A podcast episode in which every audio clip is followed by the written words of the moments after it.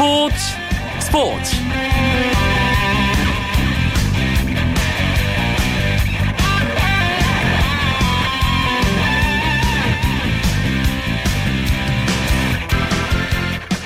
안녕하십니까. 화요일 밤 스포츠 스포츠. 아나운서 이광용입니다. 오늘 아침 일찍 한 축구 선수의 국내 복귀 소식이 스포츠면을 가득 채웠습니다.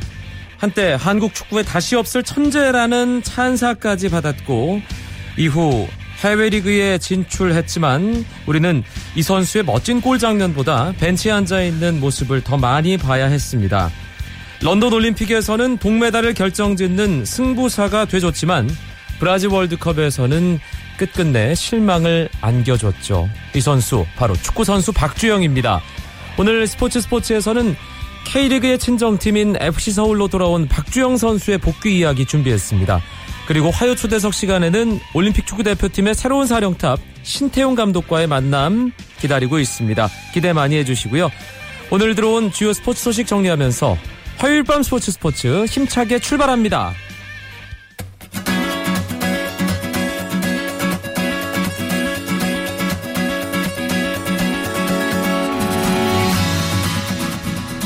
프로농구 6강 플레이오프 창원 LG와 고양 오리온스의 2차전 오리온스가 76대 71로 승리하며 1승 1패 승부를 원점으로 돌렸습니다.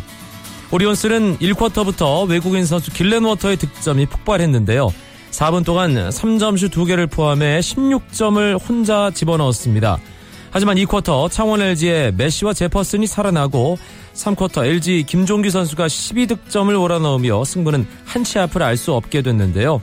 하지만 마지막 4쿼터 LG가 실책과 함께 득점이 묶이고 오리온스가 12점을 쏟아넣으며 승리를 결정 지었습니다. 한편 WKBL에서는 하나외환이 신한은행과의 경기에서 64대 54로 승리를 거뒀습니다. 하나외환은 시즌 첫 5연승 7라운드 전승을 얻으며 정규 시즌을 마쳤는데요. 최종 성적은 13승 22패 정규리그 5위입니다. 정규리그 준우승을 일찌감치 확정지은 신한은행은 24승 21패로 정규 시즌을 마쳤습니다. 프로배구는 두 경기가 열렸습니다. 우리카드와 한국전력의 경기는 전광인 선수를 뺀 한국전력이 세트스코어 3대 0으로 이겼습니다. 플레이오프 진출을 확정지은 한국전력은 전광인 선수 대신 주상용 선수를 기용했는데요. 1세트부터 파상 공세를 펼치며 리그 최하위 우리은행에게 완벽한 승리를 거뒀습니다. 오늘 주리치 22득점으로 양팀 최다 득점을 기록했습니다. 여자부 경기에서는 포스트 시즌을 확정지은 현대건설이 GS칼텍스를 상대로 세트스코어 3대1의 승리를 거두며 18승 11패 3위를 지켰습니다. 반면 GS칼텍스는 8승 22패로 홈에서 6연패를 당하며 리그 5위로 아쉽게 이번 시즌을 마무리했습니다. 9년 만에 내려진 3월 한파주의보 때문에 오늘 열릴 예정이던 프로야구 시범 경기 5경기가 모두 취소됐습니다. 대신 선수들은 가벼운 훈련으로 하루를 보냈는데요. 특히 이 선수의 첫 불펜 피칭에 관심이 모였습니다. 기아 타이거즈에 복귀한 윤성민 선수였는데요. 이대진 투수 코치와 조계현 수석 코치 등 코칭 스태프가 지켜보는 가운데 공을 던진 윤성민은 직구와 커브, 슬라이더, 체인지업을 고루 시험하며 42개의 피칭을 마쳤습니다. 윤석민의 투구를 지켜본 이대진 코치는 몸을 워낙 잘 만들어 놓은 것 같다. 금방 페이스를 끌어올릴 수 있을 것 같다고 호평했고 불펜에서 윤석민의 공을 직접 받은 박수서 불펜 포수도 특히 슬라이더가 전성기 시절만큼 좋다고 말해 돌아온 윤석민에 대한 기대감을 나타냈습니다.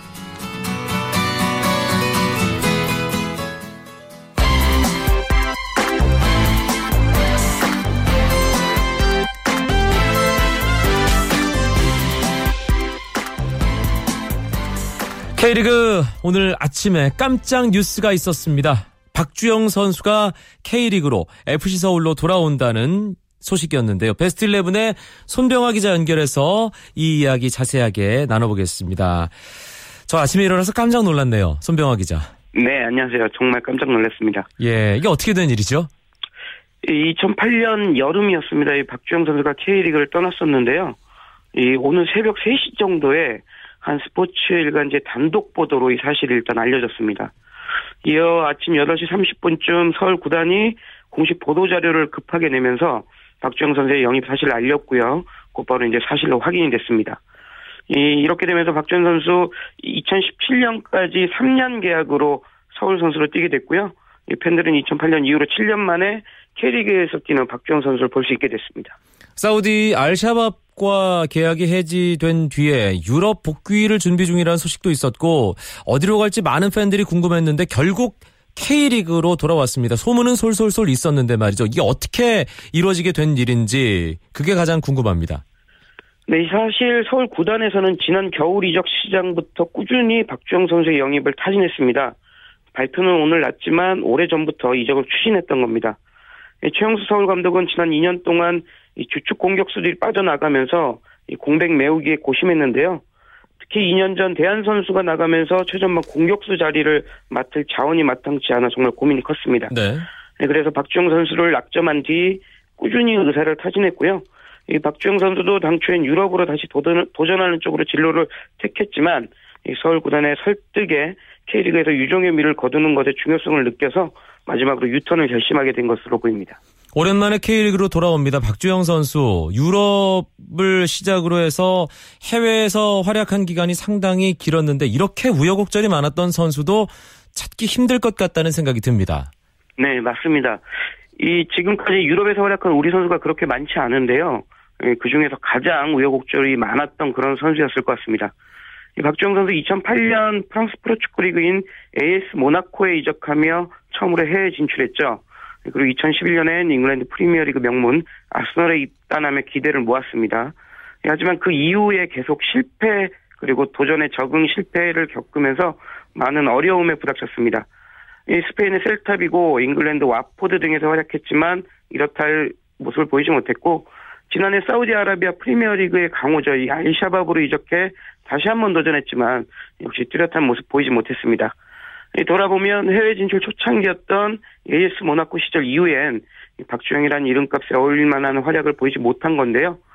이 그렇게 이제 떠돌이 신세가 된 게 벌써 4년이나 됐는데 이 돌아온 친정팀 서울에서 그 긴 방황의 종지부를 찍을 수 있을지도 좀 지켜봐야 될 것 같습니다. 사실 런던 올림픽을 제외하면 최근 3, 4년 동안 박주영 선수가 이렇다 할 모습을 못 보여준 게 냉정히 말하면 사실인데 서울로 돌아오는 조건이 처음에는 팀 내 최고 대우라는 소식이 있다가 오후에는 또 백의 종군이라는 표현도 있었고요. 이게 뭐가 맞는 말일까요? 네, 일단 서울 구단 관계자의 말에 의하면요, 이 백의 종군이 맞는 말인 것 같습니다. 오늘 서울을 박주영 선수 영입 발표하면서 이 3년이란 계약 기간만 먼저 발표했고 연봉과 옵션 등 세부 내용을 밝히지 않았습니다. 그래서 일각에서는 이 박주영 선수의 연봉이 10억 원을 상회한다 뭐 이런 얘기도 나왔고요. 13억, 16억이란 구체적인 금액까지 좀 나왔는데 이재하 서울 단장은 인터뷰에서 박주영의 연봉은 100의 종군 수준이다 이렇게 발표하면서 한간에 떠도는 얘기들 다 부인했습니다. 현재 K리그에서 정상급 선수로 꼽히는 이들이 받는 연봉이 10억 원 안팎인데요. 이 이재하 단장 말을 토대로 유추하면 박주영 선수의 연봉은 그보다 좀 낮은 것으로 보입니다. 이 아울러서 이 단장은 박주영 선수의 연봉이 절대 과하지 않다 이렇게 밝혔고요. 올 시즌이 끝난 후 한국 프로축구연맹에서 공개하면 진실을 알 수 있다라고도 말했습니다.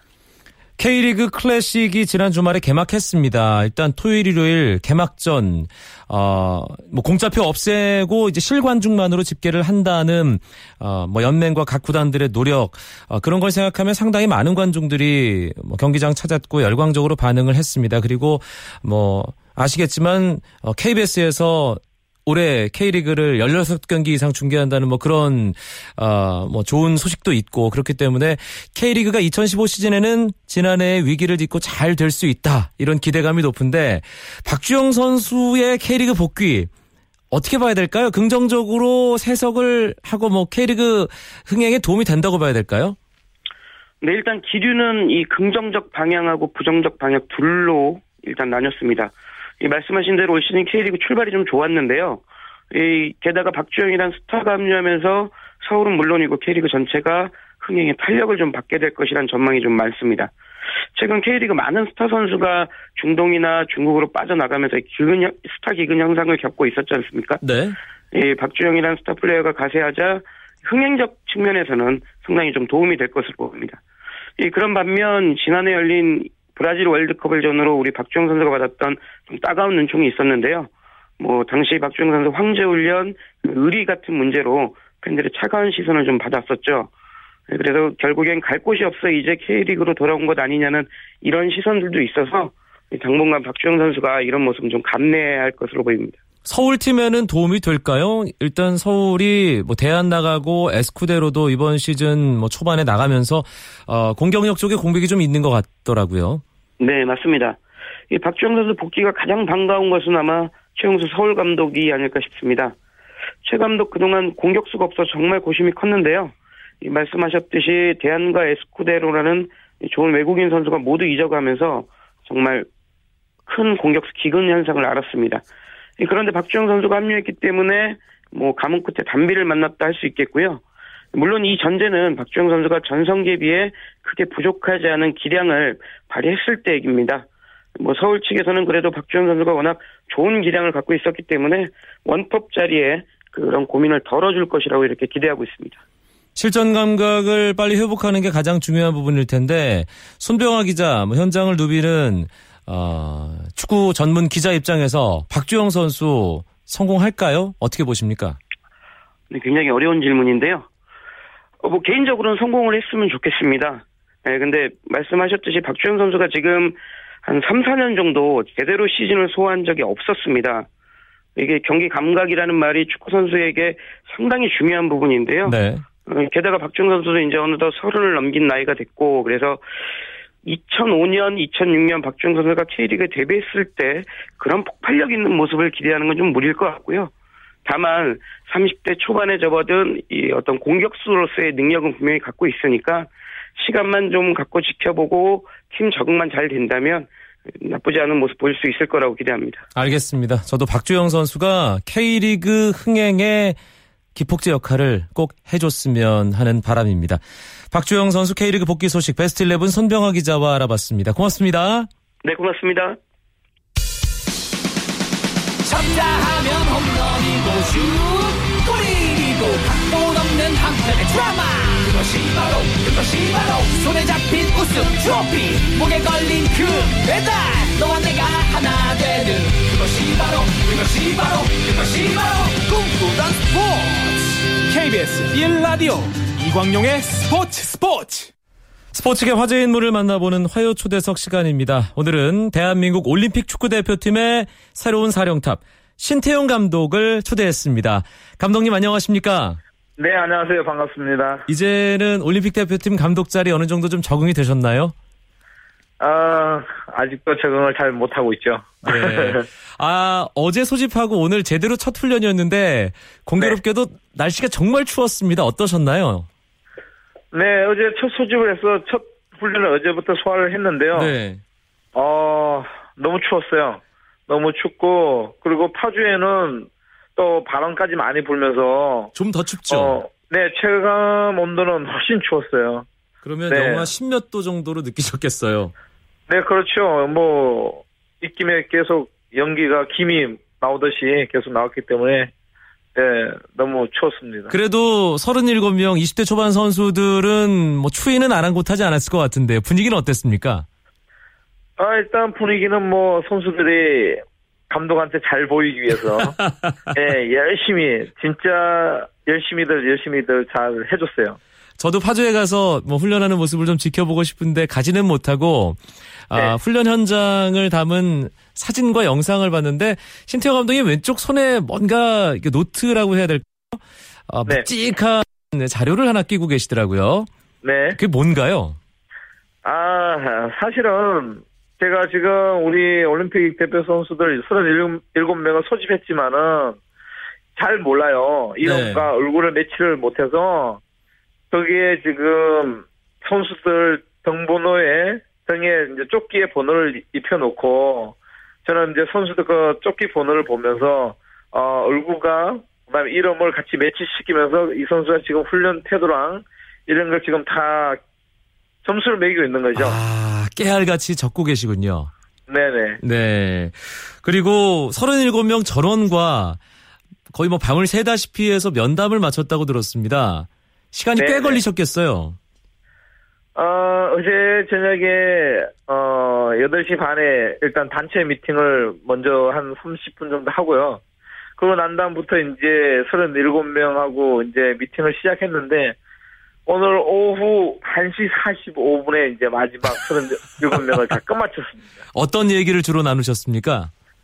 아, 이제 사실은 보고 하다 보니까 서로 1대1 미팅도 하면서 이제 선수들 마음가짐이나 그다음에 그 선수들의 성격 파악이나 얘기를 이제 1대1 하다 보면 선수들이 하고자 하는 얘기도 이렇게 보면서 아, 이 선수의 어, 마음가짐, 그다음에 이 선수의 성격, 그다음에 이 선수 어떤 생각을 하고 있을까 이런 걸 이제 주로 이제 먼저 파악하기 위해서 미팅을 계속 하고 했었죠. 아, 축구적인 부분보다도 어, 어떤 마음가짐에 대한 것을 먼저 한번 파악해 보고자 아, 미팅을 하셨고 일단 어제 소집해서 내일까지 2박 3일간 훈련을 한 후에 37명 중에 23명을 추리셔야 된단 말이에요. 네, 그렇죠. 이게 참 쉽지 않은 문제라는 생각이 드는데요. 네, 뭐 지금 상당히 힘든 부분 중에 하나인데 어 아무래도 이제 내일 경기를 잘 띄므로써 어 감독한테 이제 모든 점수를 많이 받을 수 있겠죠. 거기에다가 지금 해외파로 나가 있는 선수들까지 복귀하게 되면 어 합류할 수 있는 확률은 더 낮아지겠죠. 네. 어, 그러니까 아무래도 내일 경기에 지금 37명 선수들은 아무래도 진짜 중요한 경기가 되지 않을까 그렇게 느껴집니다. 뭐 내일 경기에서 어떤 점을 주로 보겠느냐는 질문을 어 제가 던지면 이런저런 또 정보가 선수들 귀에 들어가서 어, 경기력에 지장을 주지 않을까 걱정도 좀 되는데 간단하게 네. 답변해 주실 수 있을까요? 아, 이미 그 부분에 있어서는 제가 어제 3, 40분 미팅을 하면서 얘기를 다 했기 때문에 네. 가장 중요한 일단은- 포인트는 뭔가요? 어, 일단 선수들한테 계속 제가 하는 얘기는 즐겁게 축구를 하면서 네. 어, 생각하는 축구를 해라. 먼저 보고 생각하고 움직여라. 축구를 너무 복잡하게 생각하는 것보다는 단순하게 생각하면서 먼저 경기 전체를 보고 그다음에 생각했으면 몸으로 행동으로 움직여주라. 그리고 나는 어, 공격적으로 볼을 컨트롤하는 거 좋아한다. 공격적으로요? 그리고, 네. 우리 골대 쪽으로 볼 컨트롤하는 것보다는 상대 볼 골대 쪽으로 드리블하는 거, 볼 컨트롤하는 거 좋아하고 그리고 이제 행패스보다는 나는 종패스를 많이 좋아한다. 전방 패스를 나- 좋아하신다는 거군요, 그러니까. 네, 그렇죠. 예. 네. 볼을 나와서 받는 것보다도 돌아서서 상대 수비 뒷공간을 적극적 하는 것도 원하니까 내일 경기에 그런 걸 많이 볼 테니까 그런 걸 적극적으로 많이 해, 해야 될 것이다. 이미 선수들한테 얘기를 했죠. 알겠습니다. 신태용 감독이 얘기한 그 부분을 어떤 선수가 잘 실천해서 또 23명 명단 안에 들은지 지켜보도록 하겠고요. 네. 이 올림픽 대표팀 감독을 수락했을 당시로 잠깐 돌아가 보겠습니다. 이게 참 네. 쉽지 않은 선택이었을 것 같다는 생각이 들거든요. 어떠셨나요? 어, 그때는 사실 아무 생각이 없었죠. 네, 그 비행기 이제 아시안컵 끝나자마자 거의 잠을 한 주도 못 자고 비행기 안에 탔을 때 이제 이용수 위원장님께서 말씀을 해서 이제 순간 그 얘기를 들었을 때 아, 이 상황 판단을 어떻게 해야 될지 사실은 어, 판단을 못 내렸는데 네. 비행기를 10시간 정도 타고 오면서 어, 생각을 많이 했었죠. 했을 때 아, 지금 올림픽팀 선수들을 가지고 어, 완전히 성장하지 않은 선수들을 한번 해보는 것도 나름대로 보람을 느낄 수 있겠다. 어, 그러면 내 나름대로 한번 해봐야 되겠다. 어, 이런 생각이 많이 들다 보니까, 네, 결정하게 됐죠. 사실 이 슈틸리케 감독과 함께 이 러시아 월드컵으로 향하는 길 어, 하- 가면서 뭔가 좀 많은 것을 또 얻고 배우고 느낄 수도 있었을 텐데 네. 그 부분은 좀 아쉽지 않으세요? 어, 상당히 아쉽죠, 사실은. 이제 아시안컵에서 가서 이제 감독님하고 많은 대화도 이제 하면서 이제는 좀 뭔가 속, 속에 있는 말도 터놓고 좀 많이 좋아졌는데 이제 뭔가 이제 눈빛 봐도 아, 감독님 무엇을 원하는구나 이런 거 느끼기까지 이제 조금 이제 이제 서로 느끼만 하니까 어, 헤어지게 돼서 조금 아쉬운데 그래도 이제 올림픽팀과 대표팀이 서로가 일원화 돼서 서로가 도와주고 해주면 더 좋은 시너지 효과가 나, 나, 나타나지 않을까 그렇게 보여집니다. 사실 뭐 신태용 감독이 국가대표팀 코치 또 올림픽 대표팀 감독이라는 이런 중책을 맡을 수 있는 것은 아, 성남 일화 시절에 보여준 지도력 때문입니다.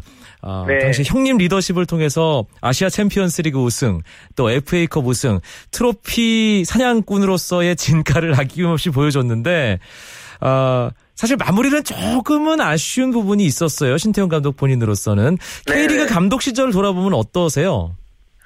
어, 후회 없는 감독직을 수행했다고 생각하고요. 어, 제가 또 그런 2012년도에 좀 안 좋았던 부분도 나름대로 저한테 많은 어, 약이 됐기 때문에 제가, 제가 또 앞으로 더 성장할 수 있는 부분에 큰 도움을 준다고 저는 생각하고 있습니다. 네. 어, 그러다 보니까 제가 어, 그 당시에 꼭 성남 미라에서만 이제 있을 수 있는 부분을 제가 더큰 그림을 만들 수 있게끔 할 수 있던 여건도 만들어줬고요. 그러다 보니까 저는 어, 지금 너무 고맙게 생각하고 있습니다. 아하, 알겠습니다. 공교롭게도 네. 신태용 감독이 K리그를 떠난 이후부터 K리그 인기가 조금 사그라드는 느낌도 들었고요. 네. 예. 야, 현직으로 돌아와서 아시안 게임 함께하고 또 아시안컵 함께하고 또 올림픽 대표팀을 이끄니까 다시 K리그가 뭔가 살아나는 듯한 느낌도 있습니다. 그런데 한 가지 좀 부담스러운 부분이 지난 올림픽 우리 대표팀 성적이 워낙 좋았단 말이에요. 네네. 그렇기 때문에 일단 눈높이가 워낙 또 좀 높아져 있는 그런 상황이 감독으로서는 상당히 부담스럽지 않을까 싶습니다.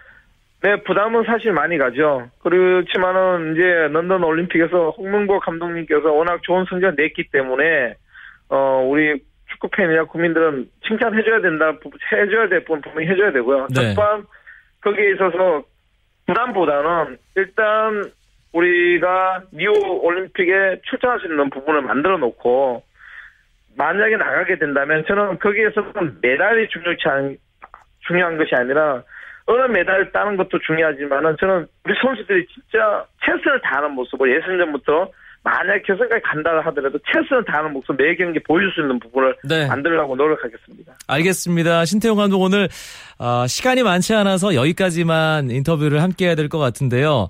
네. 신태용 감독의 이 자신감 있는 목소리에서 어, 리우 올림픽을 준비하는 우리 올림픽 축구 대표팀에 대한 기대감이 더 어, 청취자 여러분들을 중심으로 높아지지 않았을까라는 생각이 듭니다. 선수들 잘 지켜보시고 엄선해서 예, 2016 아시안컵 예선 준비 잘하시고 올림픽 대표팀 앞으로 계속 좋은 모습만 보여주시길 기대하겠습니다. 오늘 고맙습니다. 네, 감사합니다. 화요 화요초대석 올림픽 축구 대표팀의 신태용 감독이었습니다. 오늘 준비한 이야기는 여기까지입니다. 내일도 9시 35분 재미있는 스포츠 이야기로 찾아뵙죠. 아나운서 이광용이었습니다. 고맙습니다. 스포츠 스포츠.